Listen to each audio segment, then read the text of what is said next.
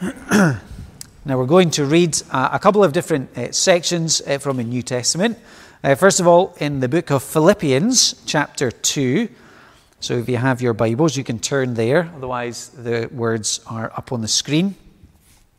Philippians chapter 2, and we're going to read the first 11 verses. And then uh, we'll turn to 1 Corinthians 13 again.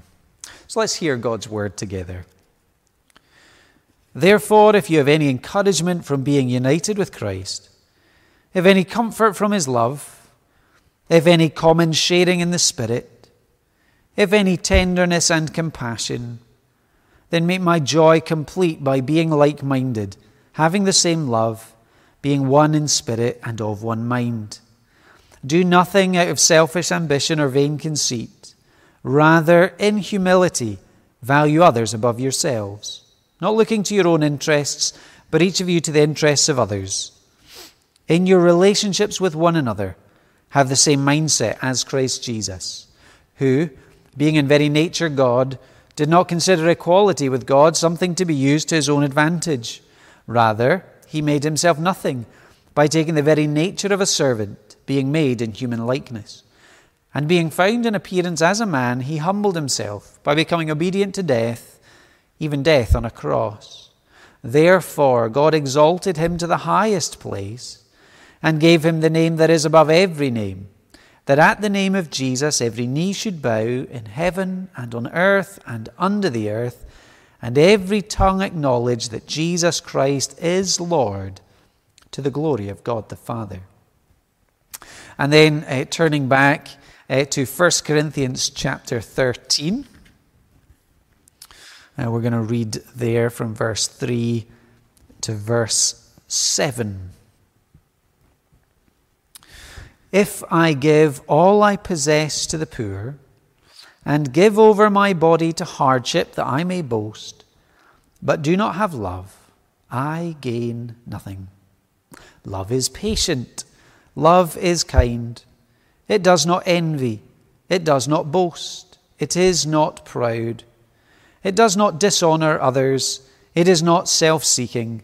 It is not easily angered. It keeps no record of wrongs. Love does not delight in evil, but rejoices with the truth. It always protects, always trusts, always hopes, always perseveres. We're going to be back looking at that second part of verse 4 in just a moment, but let me again pray briefly. Lord, with the psalmist, we ask that you would open our eyes to see wonderful things in your word. That we would remember that man does not live by bread alone, but by every word that comes from the mouth of God. Uh, we pray that we would open our mouths, that you would fill us, that you would satisfy us, that you would bring us uh, good news of great joy as we spend time in your word. May we be conscious of your Spirit opening the word to us. May He open our hearts to receive it. We pray in Jesus' name. Amen. So, love does not envy, it is not, does not boast, and it is not proud. Love is the most excellent way Paul has been teaching uh, the church, and we're going to continue uh, to think about that. Uh, but we are going to begin, uh, at least in our imagination, with a trip to the carnival or to a fun fair. Now, I don't know how different people feel about them. Some love them, some not so much. Some are thrill seekers, some uh, not so much. Uh, there are at least two queues at the fun fair you would never find me in. the first would be the queue for the pirate ship which looks to me like the greatest form of torture ever devised. You know, the way it swings all the way up and then it swoops back down, it swings all the way up again. Paying to be seasick does not strike me as fun. So you wouldn't find me on the pirate ship. I don't like those highs and lows. You also would never find me in the, the hall or the house of mirrors. Uh, I get claustrophobic very easily, and the thought of being surrounded by reflections of oneself and feeling trapped uh, seem like a form of misery and torture again. Today, uh, we are dealing with the topic of pride. Pride, Paul is going to say to us, is most definitely not the most excellent way because love is. Rather, uh, pride, uh, when it takes root in our lives, um, can be a lot like uh, that, that pirate ship experience or like being on a roller coaster where we will find ourselves, uh, emotionally at least, experiencing all kinds of highs and lows uh, because how we feel about ourselves and how we feel our life is is always related to other people. Do they speak well of us or not? Are they achieving more than us or not? Highs and lows that come with pride. Pride can also, can't it be a lot like a hall of mirrors, uh, where it feels like everything is about us. We manage to make everything reflect back to us. And when that happens, it's a struggle then to break out of that, to love others well, to think well of others. Uh, so today, uh, our goal is to remind ourselves of the right center for our identity, that center that will give us stability and security to allow us to love others well. So we need to begin with what the Bible teaches about ourselves. Uh, the Bible teaches that as people we are made in God's image, in God's likeness. As people, whoever we are, wherever we're from, we have value, we have dignity, we have worth. And more than just being made in God's image, we are made to know God and to enjoy God and to worship God. The right at the center of our identity should be knowing God as Father uh, through Jesus as Savior. That's our source of identity, or it should be. Uh, the problem for pride, then, is that rather than looking up to God for a sense of our identity, we find ourselves looking around, having to compare ourselves to others for a sense of self worth or dignity. What we can so easily do is we can put the self, ourselves, at the center of our existence where God belongs. Uh, the Bible uses the, the image of pride as a person who is puffed up. Uh, perhaps we can think of a puffed up balloon. What do we know about that balloon? We know that it is fragile. There is always that strong possibility that it will be deflated, that someone will come along and burst that bubble of ours. We can also say of a balloon when it's blown up that there's a hollowness. We are meant to have a stable center who is God. God is big enough to fill all our hopes, our needs, our desires. If we put ourselves where God's supposed to be, we will find that we are missing something. There will be that sense of hollowness. Uh, Augustine said our hearts are, are restless until they find their rest in our God. There is a God shaped hole in all of us. The church in Corinth, then, in a sense, stands as a, a case study of the, the danger of pride as it finds itself in an individual, or indeed as it finds itself uh, playing out in a church. So, again, you read the whole letter and you find a, a church where there is jealousy, a church where there is selfishness, where they are resenting the success of others or the gifts of others, where there are people fighting to be number one. And so Paul brings this answer to the church and he returns them to the reality of love that is the greatest, that is the most excellent way. That we need to find our identity in knowing the love of God through Jesus if we are to be secure as individuals so that we might then love others well, regardless of how their response is, uh, regardless of how uh, they are perceived by others, what their standing is, what their gifts are. So, to help us to think about this, uh, four uh, simple words uh, beginning with the letter C. Uh, we're going to think about um, comparison, and we're going to think about contentment, and we're going to think about celebration, and then we're going to think about Christ as we think about uh, this truth uh, that love does not envy, it does not boast, it is not proud. So let's begin with our first C, which is comparison. So there was a minister in Govan in Glasgow back in the 17th century uh, by the name of Hugh Binning, and he wrote a little book on this chapter. And he has a wonderful, wonderful little phrase in there where he says, Pride is a self admirer. Pride is a self admirer. And he goes further and he says that pride is fed by constant comparison. That was back in the 17th century, but I imagine that we can so easily relate to that reality today in the world in which we live. Uh, you may have seen in the news, or you may um, be a social media person, and you will know that Instagram have now made it possible uh, that when you post a story, you can hide the likes that you get. It was regarded as being stressful, bad for people's mental health. So, to give a less pressurized uh, social media experience, you can now hide how people respond to your story. The power of comparison and competition, positively or negatively. When it comes to pride here, we can think about envy and boasting, as it were, of two sides of the same coin. And when we think about comparison, envy is drawing pain uh, because we think someone is higher and better and more than us. Uh, whereas boasting is drawing pleasure from the fact that we think we're doing better and we're higher and we're more than another. Perceptions we have of ourselves. The categories that we compare one another with, I imagine we could draw almost an endless list. All of us will have our own weaknesses, temptations to compare and compete. We can think about success, power, reputation, looks, performance, temperament, personality, abilities, gifts. You name it, it's, it's possible to compare and compete. And the challenge we face in the 21st century is this is being fed by advertising, uh, which is saying you will be someone when you have this product.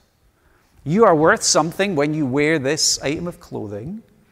Couple that with the power of social media uh, where we can so easily, and Instagram have recognized it, find ourselves uh, comparing and being compared with, and that could be profoundly stressful or, or lead to boasting. It's a day and age as well when you will find in any sort of field, there's many, so many success stories being paraded. Uh, we like to celebrate the great and the good, and that can be bad for our feeling of self worth and self image. It can be so easy to be sucked into the comparison game, the competition game. But the question is why do we have that pressure of comparison? Well, the Bible would say it's because we're looking for our identity on the horizontal level when we should be finding that secure identity uh, from who we are in Christ. Rather than comparing and competing with one another, we should uh, be content knowing that we have the approval of God our Father. The answer, to use the, the title from uh, Tim Keller's little book, is the freedom of self forgetfulness. To think of self less and to think more of the Lord Jesus. What happens when we compare ourselves, not to one another, but we compare ourselves to Jesus? What happens as we read the Gospels? There we see the one truly perfect human being, who was, of course, also uh, fully God. We see His glory, we see His perfections, we see His perfect treatment of others. And when we are honest before God's Word, that creates a humility. So we look to Jesus uh, to humble ourselves, but we also look to Christ to find our stable and secure identity because the good news of the Bible is that when we are trusting in Jesus, God's verdict on us is already in. And that verdict is a positive one, and it's a positive one not because of who we are and what we have done and what we are achieving, but because of who Jesus is and what Jesus has done in his dying on the cross and his resurrection to forgive our sin, to reconcile us, and bring us peace with God. So before God, we have a welcome and we have approval not based on me, but on Jesus. And that's where stability comes from. And when we know that and we live out of that, then we can love others well. So that's the first C, the C of comparison. Let's move from there to contentment. Uh, a couple of classic Bible examples of people who were not content um, our, our, Sunday school. They're just finishing off the, the story of Joseph uh, at the moment. And what we discover as soon as we meet uh, Joseph and his brothers is that uh, Joseph is hated because he's favored, but he has a dream, doesn't he? He has a dream that his, his, his uh, mom and his dad and his brothers will all bow down to him. And when he has that dream of that position that God would give to him, his brothers hated him all the more because they were jealous. Who is he to claim that kind of status? Uh, another example in the book of Esther is Haman, one of the real villains of Old Testament history. Haman was the guy who, in one sense, seemed to have it all. He had power, he had respect. People from all over the kingdom were bowing down to him. He'd been invited to a feast uh, from Queen Esther, but he couldn't be happy because one man, Mordecai, wouldn't bow down to him. In fact, he said to his friends, I won't be happy until Mordecai is dead. The point is that pride, when it takes root in our hearts, will suck away contentment from our lives. We will inevitably find ourselves on that roller coaster of emotional highs and lows, constantly comparing, constantly competing, never feeling content. We see one aspect of this in uh, the church in Corinth. In 1 Corinthians chapter 3, you can turn there if you have your Bible, uh, we find Paul saying to this church, in this one regard, you're not acting like Christians. You're acting in a very worldly way. And it was because they were arguing and fighting, there was jealousy and quarreling over who was the, the great spiritual leader that they should follow. Paul says, when one says, I follow Paul, and another, I follow Apollos, are you not mere human beings? What, after all, is Apollos and what is Paul? Only servants through whom you came to believe, as the Lord has assigned to each his task. Yeah, a wonderful example from Paul. He's not fighting to be regarded as number one, he considers himself a servant. God's working in him, God's working through him, and he is content with that. And he calls them to recognize that, in, in a very real sense, verse 7 neither the one who plants nor the one who waters is anything, but only God who makes things grow.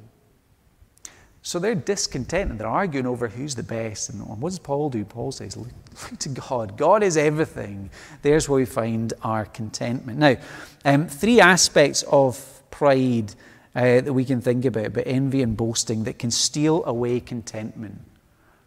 And that can also lead to a lack of love and and the loss of love within a church, which is obviously a really bad thing.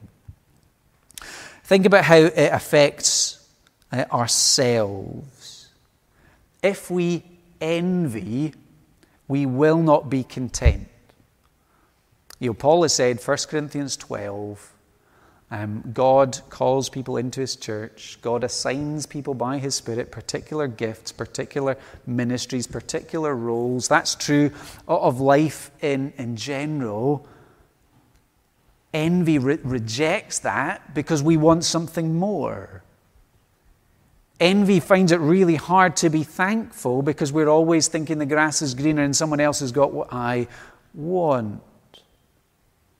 Whereas boasting also lacks contentment because, again, we're not happy that we have these gifts or these opportunities or these. We need others to see us, to value us. There's still that sense of wanting to be compared against others. And so there's a, a fragility that's connected to boasting. What about as envy and, boast, and envy and boasting relate to others? Well, we see in Joseph's brothers and Haman how quickly envy leads to bitterness and to anger, wanting to tear down someone else, where their happiness, their success, their personality, their gifts become a rock in our shoe that we just want to get rid of. But then the other side, pride affects the way we look at others, so that we're inclined towards looking down on others perhaps even stepping on others to make sure that our position and our sense of self worth are maintained. And that, that's exhausting. If we're always competing, there's always uh, others who we need to show ourselves to be better than. Uh, so we are losing that battle for contentment when we are boasting. And what about when it comes to God? Envy, as we've already said, is a way of saying, I am unhappy with God's providence. I'm unhappy with my circumstances. I'm unhappy with my personality, perhaps. I'm unhappy with my gifts and my opportunities. In pride, we say to God, maybe not, maybe we don't say it out loud, but in our hearts, we're thinking, I deserve more than this. But what about boasting as it relates to God? Boasting takes credit to ourselves that rightly belongs to God. Where we're saying, I did that. That was on me, not every good gift comes from God. I'm just a servant. What are some of the danger signs of discontent in a person's life, in our lives? Perhaps we find ourselves daydreaming. If only, if only my life was different, if only I was different, if only I had those opportunities. Or it might look like constantly promoting oneself, turning every conversation to us, every social media post about me. Or perhaps it's giving too much weight to the words and the opinions of others. I can only be happy if, if all these people say good things of me. We'll be crushed if one person says something negative of us. What's the secret to contentment? Don't we want to find contentment? Don't we want to be happy in our own skin and able to love others well? Paul said he'd find the secret. He said, I can do all things through Christ who strengthens me. Being united to the Lord Jesus, drawing life and strength from Him, resting in knowing God's love and God's approval. That's where contentment is found. It's the only place where true and lasting contentment is found. I love the example of, of John the Baptist, beginning of John's Gospel. John the Baptist is a wonderful example of pointing away from self and towards Jesus. Remember the bit where, um, so John had a, a, great following as a, as a prophet, um, but then Jesus comes and, and John straight away is Look, here's the Lamb of God who takes away the sin of the world. And then there's one point where John's disciples say to him, Look, your followers are starting to go and follow Jesus, and Jesus is starting to get a bigger crowd than you. And what did John say? John knew who Jesus was. He said, He must become greater. I must become less.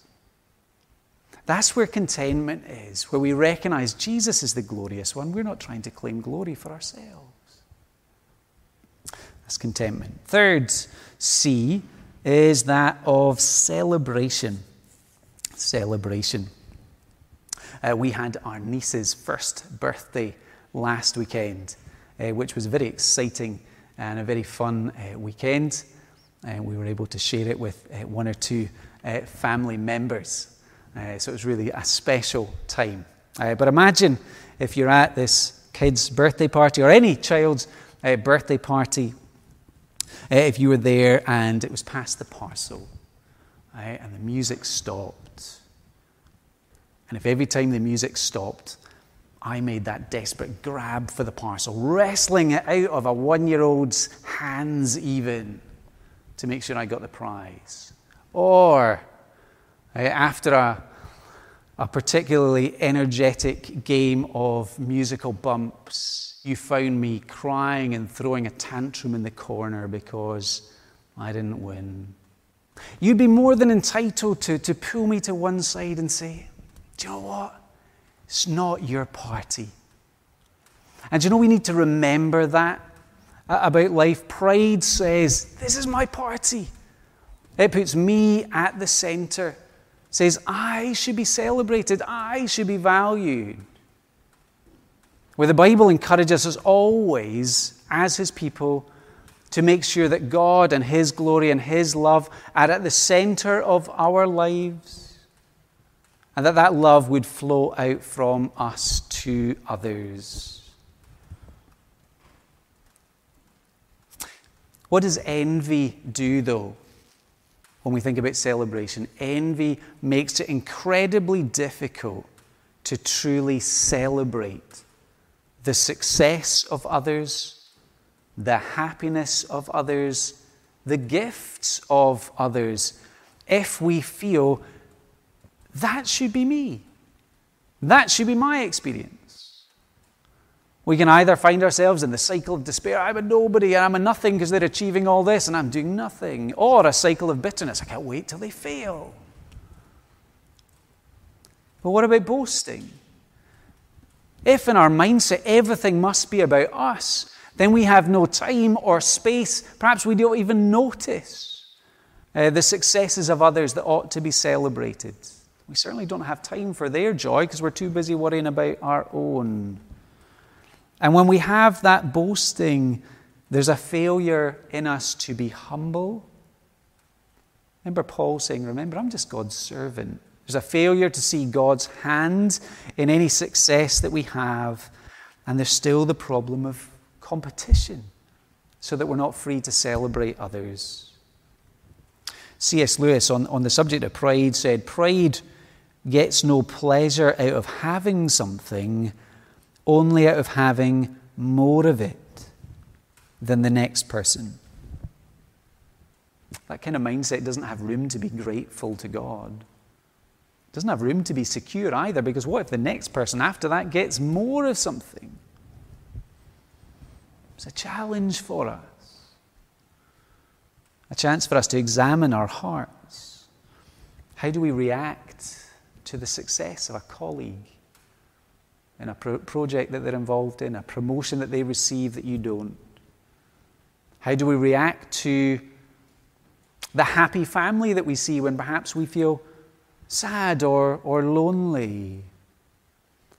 How do we react to the thriving church? Down the road, we hear wonderful stories of, of God's grace and God at work in them, and we feel that uh, we are small. Are we able to celebrate God's kindness to others, the success of others? It can really expose our hearts and expose our pride.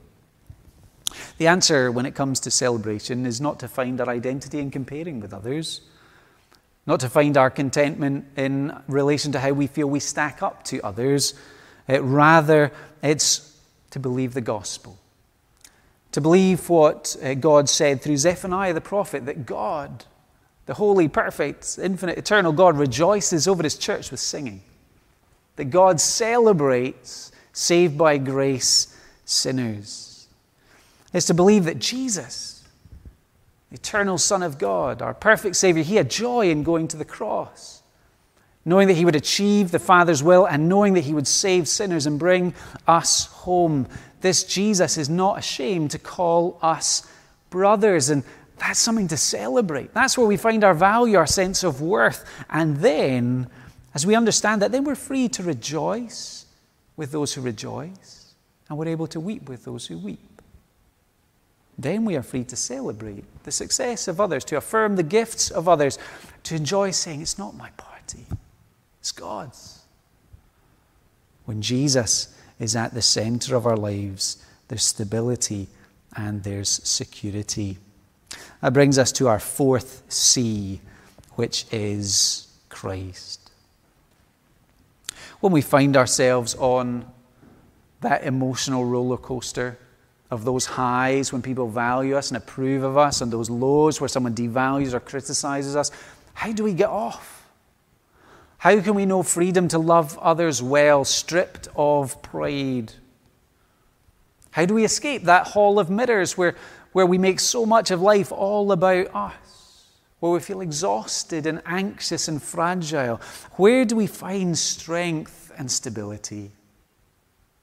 Well, the answer is to look to the Lord Jesus. That's why we read from Philippians chapter 2. If you have your Bible, perhaps you can turn back to Philippians chapter 2.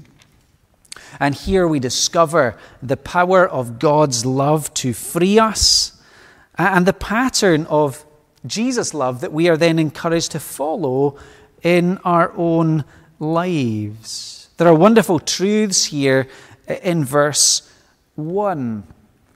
It says that by faith, we recognize that we are united to Christ. By faith, we draw comfort from His perfect love. By faith, we share in the spirit of love. Here's the antidote to selfish ambition and pride and envy and boasting. It's found in what we have in Christ, and it's what we see in Christ. Verse 5 In your relationships with one another, have the same mindset as Christ. What do we see in Jesus? We see humble, self giving love. Verse 6 Jesus, being in very nature God, did not consider equality with God something to be used to his own advantage. This is wonderful truth that Jesus did not grudge leaving the glory of heaven uh, to come to this earth. Verse 7 Rather, Jesus made himself nothing by taking the very nature of a servant, being made in human likeness. Jesus did not begrudge becoming one of us. Jesus did not grudge taking the position of a servant, becoming the suffering servant to save us. Verse 8 Jesus, being found in appearance as a man, humbled himself by becoming obedient to death, even death on a cross. Jesus, in humility, did not grudge becoming obedient to the point of death to be our Savior. And who did he do that for? For proud, envying, boastful people like us. But Jesus didn't claim his rights. Rather, he freely gave himself to die for us at the cross. And when we see that love, that humble, sacrificial love, when we receive that in our hearts, isn't that what strips away pride in our lives? Isn't that what turns us towards loving others when we see that perfect example in Jesus? Jesus, our elder brother, who's not ashamed to call us brothers. I was talking to a few different people about big brothers uh, this week. I don't know uh, where everyone sits in their, their family tree, but if you have a big brother or a big sister, I imagine uh, the chances are that you, at least at one point in your life, looked up to them. Uh, it's certainly true of me. I'm only one year younger than my uh, big brother, uh, but he is someone I always looked up to and, and still do. Um, and that's often the case uh, with big brothers, big sisters. We often look up to them, we admire them, we want to be like them. That's why we need to look to Jesus, remembering that in God's family, Jesus is all our elder brother.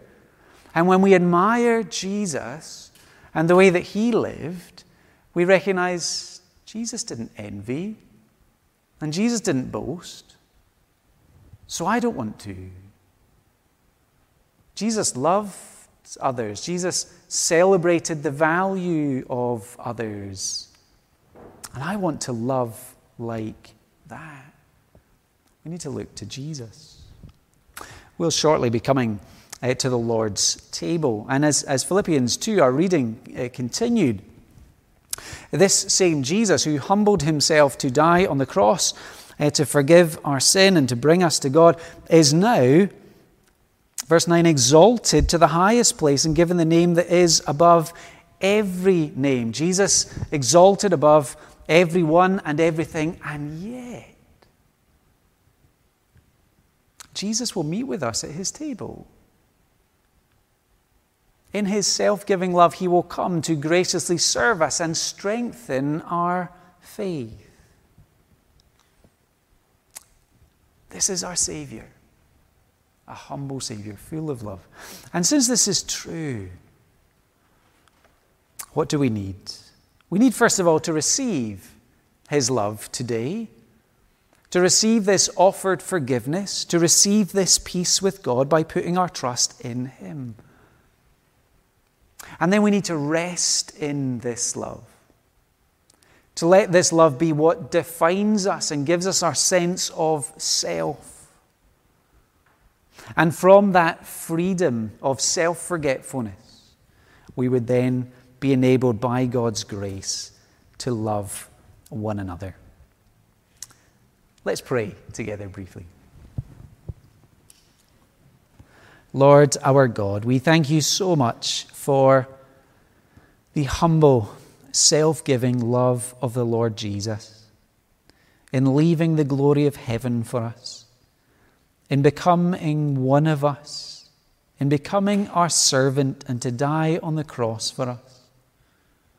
Lord, we thank you now that He is exalted over everyone and everything. And we thank you that He still continues to give us His love, still draws near to meet with us. Lord, we pray that you would uh, cause us to know that love in our lives and that it would both humble us and give us that sense of stability to recognize that our true identity as believers is who we are in the Lord Jesus Christ. Keep us from fighting and competing and comparing. Keep us from discontent. Help us to be able to celebrate others because we've found the joy of, of a God who celebrates over us. We pray in Jesus' name. Amen. Now, before we uh, come as God's people to share the Lord's Supper, uh, we will uh, hear a very appropriate hymn, uh, When I Survey the Wondrous Cross.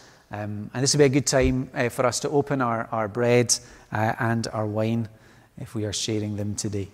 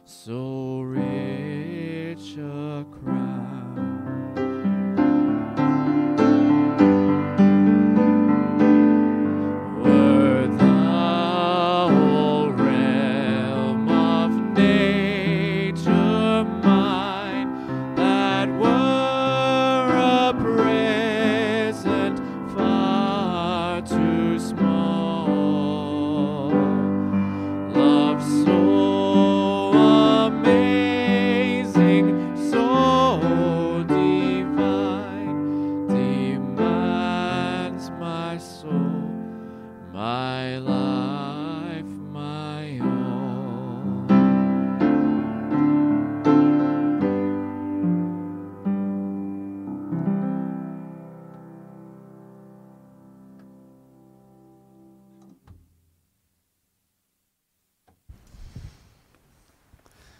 as we come uh, to uh, this part of our service, uh, we come to share uh, the Lord's Supper, which is a visible uh, reminder, representation of uh, the death of the Lord Jesus stands at the center of our faith, the center of our hope, where we see God's love demonstrated.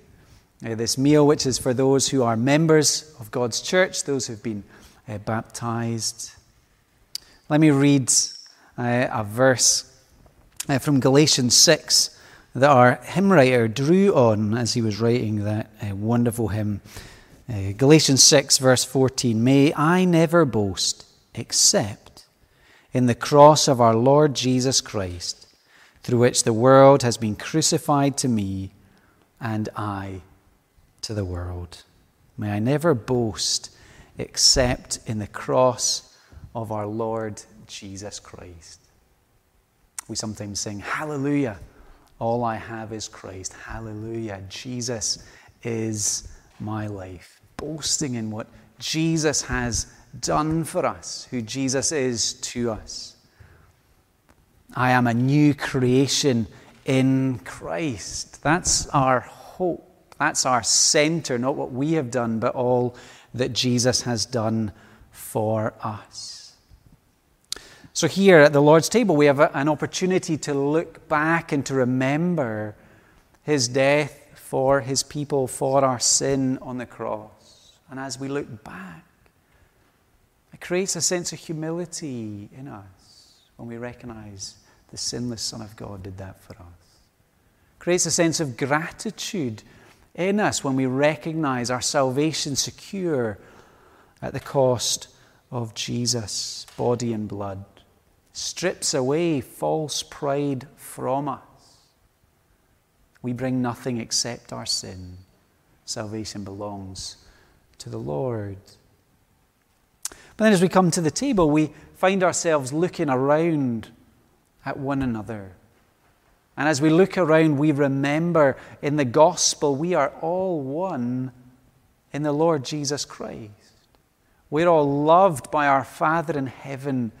Jesus loved us and gave himself for us. There's no place for envy and boasting in God's family, in God's church. Rather, we are to live lives marked by love. And then, as we come to the Lord's table, as we hear Jesus say, Do this uh, until I return in remembrance of me. We look ahead, don't we? We anticipate. We anticipate the wedding supper of the Lamb, a wonderful picture of uh, eternity in the presence of Jesus uh, in a world made perfect when we're free of sin. And, and on that day, there'll be no envy in our hearts, there'll be no pride in our hearts, there'll be no boasting except in the Lord Jesus. So we can use this supper to remind us and to return us again uh, to our faith in the Lord Jesus. Let's read, uh, let me read from 1 Corinthians 11 these words of institution. For I received from the Lord what I also passed on to you. The Lord Jesus, on the night he was betrayed, took bread, and when he had given thanks, he broke it and said, This is my body, which is for you. Do this in remembrance of me. So let's pray, and then we can take the bread. Lord God, we thank you uh, for this chance to, to stop and to reflect and to remember. Uh, to remember uh, your great love in sending your Son, Jesus uh, to be that ransom, uh, to set us free from our slavery to sin, so that by trusting in Jesus, we might be forgiven and we might be brought home to yourself. Lord, as we consider the great cost of our salvation, may it lead us to humility and gratitude and increased worship Lord, may our hearts and our lives be centered around your great love for us. And may you use uh, these elements of, of, bread and wine uh, to strengthen our faith in the Lord Jesus, uh, to be restored and renewed as we consider your great love for us. We ask that by your Spirit you would meet with us to strengthen us in our faith to enable us to persevere with joy. We pray in Jesus' name. Amen. So let's take the bread and let's eat that together.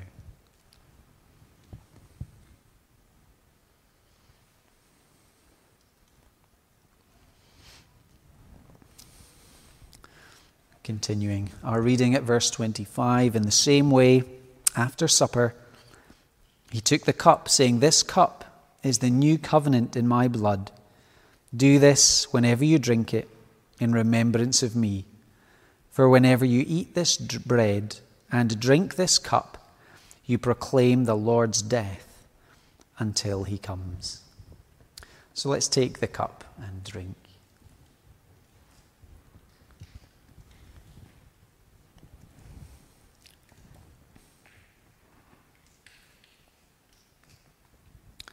And let's pray together.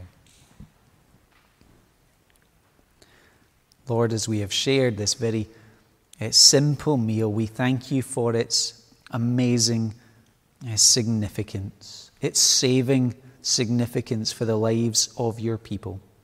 May you uh, strengthen us to proclaim the Lord's death until he comes, to with our words and in our actions uh, to demonstrate the transforming power of the love of God in our lives, as individuals, as families, and, and as your church. Lord, may uh, we go from this place strengthened uh, so as to serve you, uh, knowing that you have so graciously and wonderfully in the Lord Jesus served us. Amen. Now, as we close, Kellen will sing for us a modern rendering of the hymn Man of Sorrows.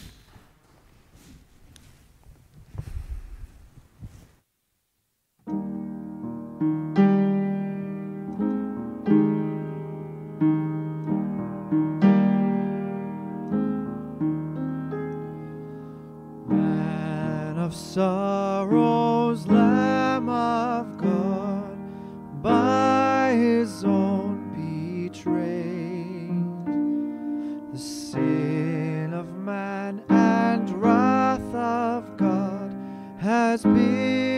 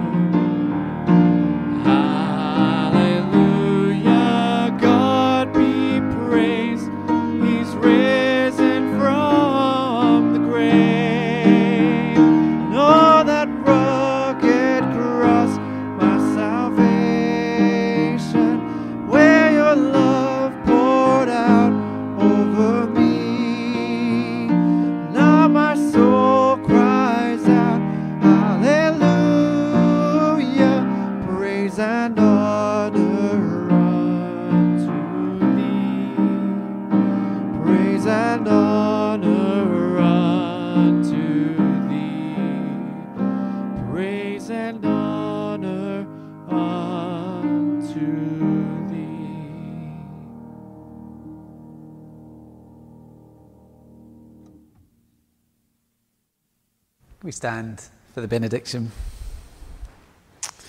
from the end of Hebrews chapter 13. Now may the God of peace, who through the blood of the eternal covenant brought back from the dead our Lord Jesus, that great shepherd of the sheep, equip you with everything good for doing his will, and may he work in us what is pleasing to him through Jesus Christ, to whom be glory forever and ever. Amen.